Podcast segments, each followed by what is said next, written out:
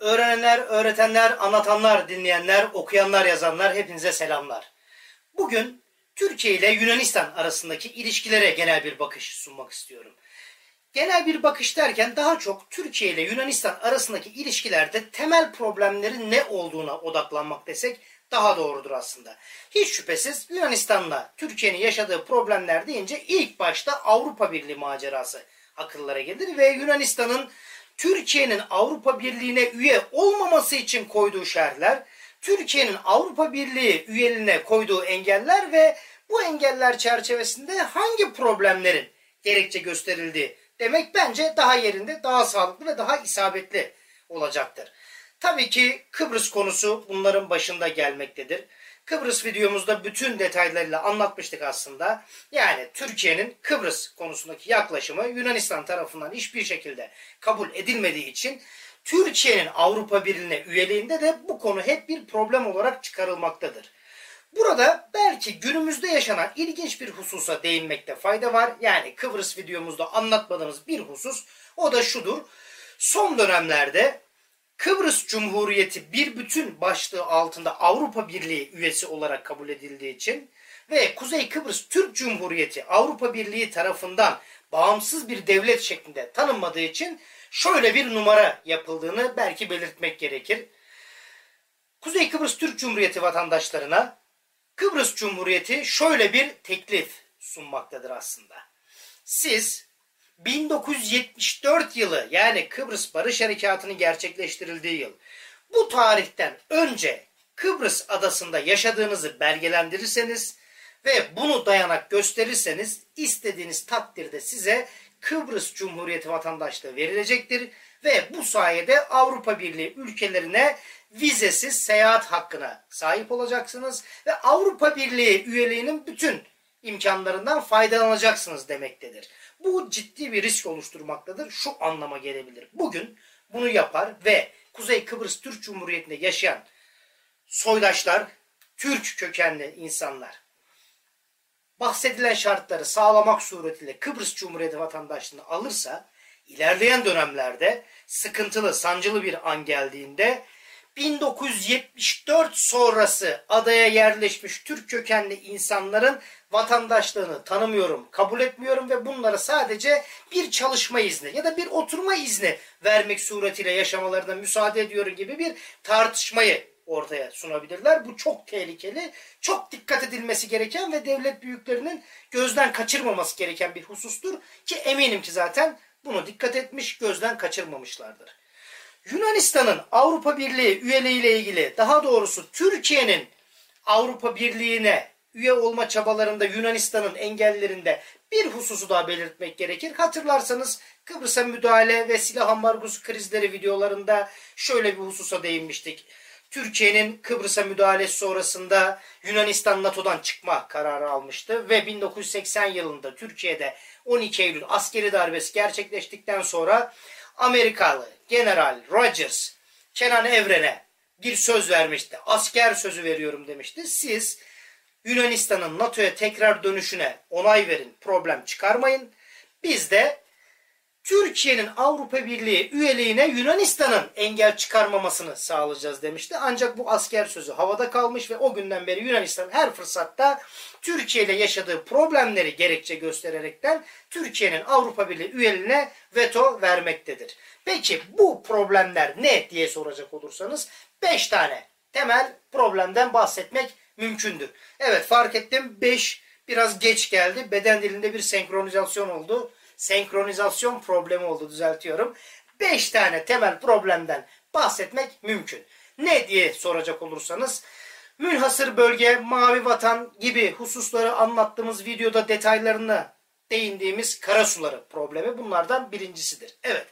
Ege Denizi üzerinde deniz yetki alanları diye özetleyebileceğimiz karasuları ve kıta sahanlığı problemidir. Ne demek istiyorum karasuları ve kıta sahanlığı problemi derken? Yunanistan Ege Denizi'nde her fırsatta karasularını 12 mile çıkarma çabasına girmektedir ve Türkiye ta 1976 yılından beri Ege Denizi'nde 12 mile çıkarılmak istenen karasularının bir savaş sebebi sayılacağının altını çizmiş ve bununla ilgili bir nota düzenlemişti zaten. Hatırlayacak olursanız 1931 yılına kadar bu karasularında hiçbir problem yoktu. Hem Türkiye'nin hem Yunanistan'ın Ege Denizi'ndeki karasuları 3 mille sınırlıydı ki o dönem hemen hemen bütün dünyada zaten 3 mil bir sınırdı. Yer yer 6 mile çıktığı olmuştu. O dönemki iyi ilişkiler aslında düzenli bir şekilde sürdürülürken Yunanistan 1931 yılında ani bir kararla karasuları 3 mil olmasına rağmen hava sahasını 10 mile çıkarmış. 1936 yılına geldiğimizde de karasularını 6 mile çıkardığını ifade etmişti. Tabi o dönemki barış atmosferi içerisinde Türkiye bunlara bir ses çıkarmamış, bir problem yapmamıştı. Ancak 1974'ten itibaren başlayan işte deniz, e, petrol arama izinleri vesaire gibi hususlar bir araya geldiğinde bu ciddi bir problem olmuş ve Yunanistan yavaş yavaş Ege Denizi'nde yetki alanını, kara sularını 12 mile çıkarmak suretiyle Türkiye'yi aslında taciz etmeye yönelik bir hamleye girişmiştir ve Türkiye dur demiştir. 12 mile çıkarma çaban benim için savaş sebebidir.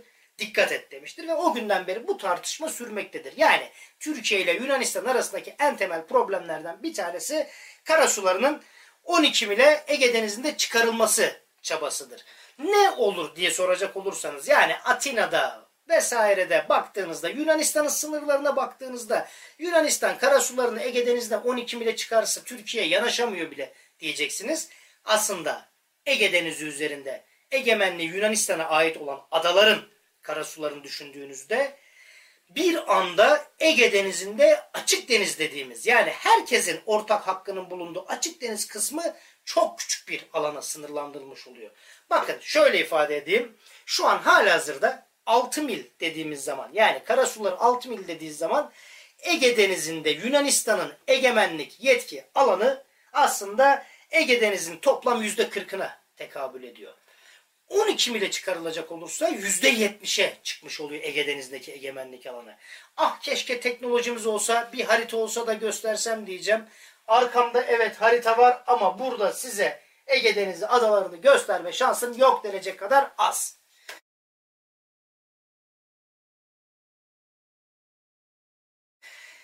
Ege Denizi'nde eğer karasuları 12 mile çıkarsa açık dediğin deniz dediğimiz kısım hala hazırda %51 iken Ege Denizi'nin bir anda %19'lara düşüyor. Neredeyse üçte biri diyebileceğimiz bir miktara düşüyor. Bu da tabii ki Türkiye'nin yetki alanını sınırlandırmış oluyor. Bu ciddi bir problem. Buna paralel olarak bir de kıta sahanlığı problemi var ki hali hazırda Türkiye ile Yunanistan Ege Denizi'nde bir kıta sahanlığı belirlememiş vaziyetteler. Hatırlarsanız kıta sahanlığının ne olduğuna, nasıl belirlendiğine, iki ülke arasında nasıl kararlaştığına dair detayları münhasır ekonomik bölge ve mavi vatan başlıklı videomuzda detaylarıyla incelemiştik. O videoya tekrardan bakmanız mümkün. Ama hala hazırda Türkiye ile Yunanistan Ege Denizi'nde 6 milin ötesinde bir kıta sahanlığı belirlememiş vaziyette ve bu bahsettiğim karasuları ve kıta sahanlığı problemi o çözülemeyen sorunların, meselelerin birinci ayağını oluşturmakta. İkinci ayağı ise hava sahası ve fır hattı problemi. Hani biraz önce dedik ya 1931 yılında Yunanistan Ege Denizi üzerinde karasuları 3 deniz mili olmasına rağmen hava sahasını bir anda 10 mile, 10 deniz miline çıkardığını ifade etti, beyan etti. Türkiye bu dönem o olaya o zamanki barış atmosferi çerçevesinde sessiz kalmıştır. Ama bu bir zımni kabul değildir. Yani sessiz kalarak kabul ettim demek değildir. Sadece o dönemki problemlerde bunu vurgulamak istememiştir ama kabul de etmemiştir.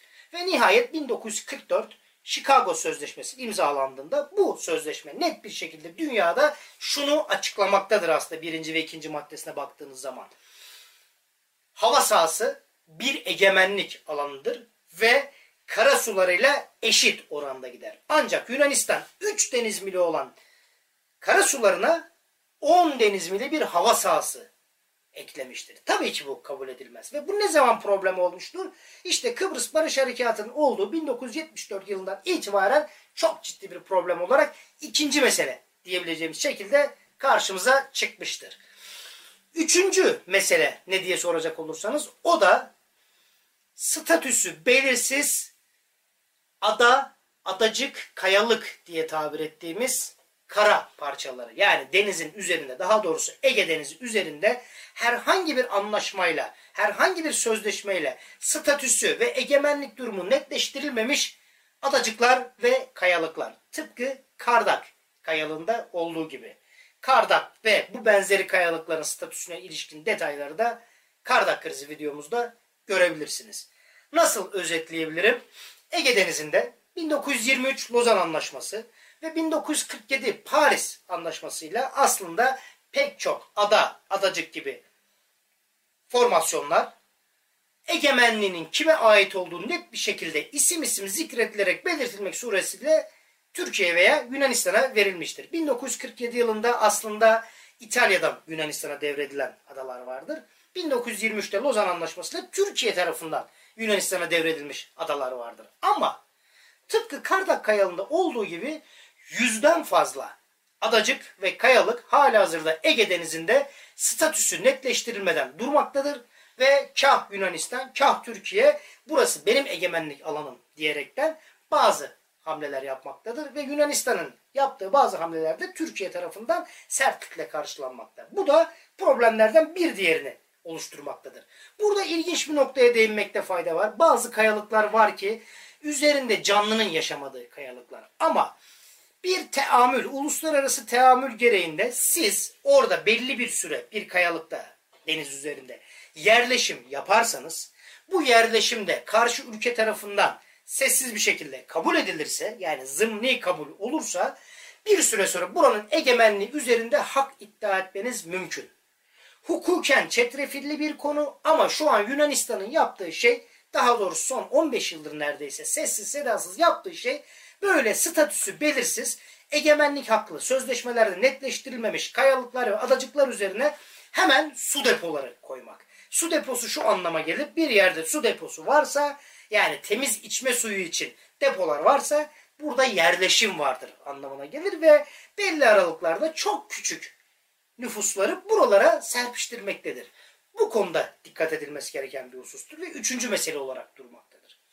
Dördüncü meselemize gelecek olursak, dördüncü meselemiz Doğu Ege adalarının silahsızlandırılması, dilim dönmedi pardon, silahsızlandırılması. Yani o 1923 Lozan ve 1947 Paris Barış Anlaşması başta olmak üzere pek çok uluslararası sözleşme Doğu Ege'de yani Türkiye'nin kıyılarına yakın adalarda Yunanların, Yunanistan'ın silahsızlandırma ilkesine uymasını beklemektedir ve bu adaların silahlandırmasını katı bir şekilde yasaklamaktadır. Ama niyeyse Yunanistan sağırı oynayıp kulağın üzerine yatıp hiçbir şey olmamış gibi bu adaları da silahlandırma girişimlerine başvurmaktadır. Ve Türkiye bu konuda da tavrını net koymuş, çizgisini net çizmiştir.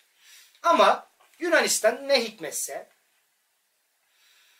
her konuda Ege ile ilgili her konuda Uluslararası Adalet Divanı'na gidelim, Uluslararası Adalet Divanı'na gidelim dese de söz konusu hukuken açık bir şekilde uluslararası hukukta ihlal ettiği net olan bu silahsızlandırma ilkesini ihlal edip ezip geçmektedir ve bu konu geldiğinde Uluslararası Adalet Divanı ne ki?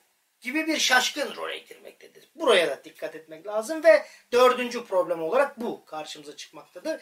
Beşinci problem ise Ege Denizi üzerinde arama ve kurtarma faaliyetleri, search and rescue dediğimiz yani 1979 Hamburg Sözleşmesi. Hatırlayın Kardak krizi çıkarken temel gerekçelerden, arka plandaki sebeplerden biri neydi?